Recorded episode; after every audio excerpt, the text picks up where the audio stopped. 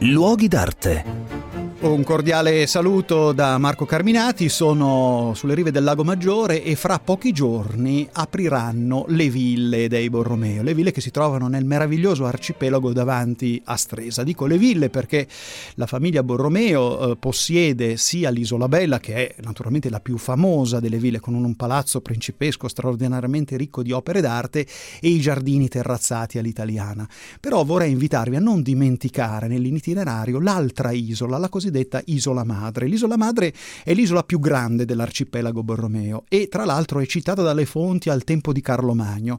Era talmente grande che su quest'isola venne creata una tenuta eh, agricola e i Borromeo cominciarono ad abitarla al principio del Cinquecento. Nella seconda metà del Cinquecento eh, Renato Borromeo eh, fece costruire da Pellegrino Tibaldi, che era il grandissimo architetto di San Carlo Borromeo, un palazzo e quindi eh, da tenuta agricola cominciò a diventare un luogo di delizie, quindi fu costruito il palazzo e soprattutto furono fatti dei terrazzamenti per fare i giardini all'italiana e popolarli naturalmente di aranci, uva, cioè tutta quella frutta naturalmente che si poteva apprezzare in quel periodo e che poteva nascere nel clima mite eh, del lago.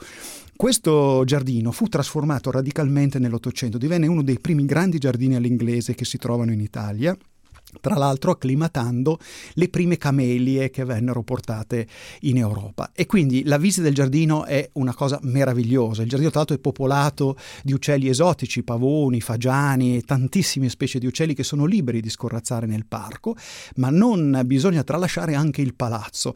Il palazzo, che è particolarmente austero, è stato arredato a partire dagli anni Ottanta dagli arredi che provengono dalla villa Borromeo Arese di Cesano Maderno, che era una delle ville che i Borromeo possedevano e che cedettero al comune di Cesano, però portarono gli arredi nella villa eh, sull'isola e naturalmente noi possiamo fare un bagno totale nella eh, cultura del Seicento lombardo, perché sono tutti arredi originali praticamente del Seicento e la villa è arricchita anche di una cosa veramente eccezionale. I Borromeo amavano il teatro, sulle isole avevano creato dei teatri e a un certo punto viene la moda del teatro delle marionette, quindi nell'isola dell'isola ci sono, nelle sale dell'isola, incontrate tutte le scenografie, gli oggetti, eh, i, i, macchinari per creare colpi di scena che i Borromeo mettevano in campo per gli spettacoli delle marionette. Tenete conto che chiamavano, chiamarono per questi spettacoli non persone qualunque, ma Alessandro Sanquirico, che era nei primi dell'Ottocento il primo e più importante scenografo delle scale. Quindi farete una passeggiata tra il Seicento lombardo e i grandi scenografi della Scala all'inizio dell'Ottocento.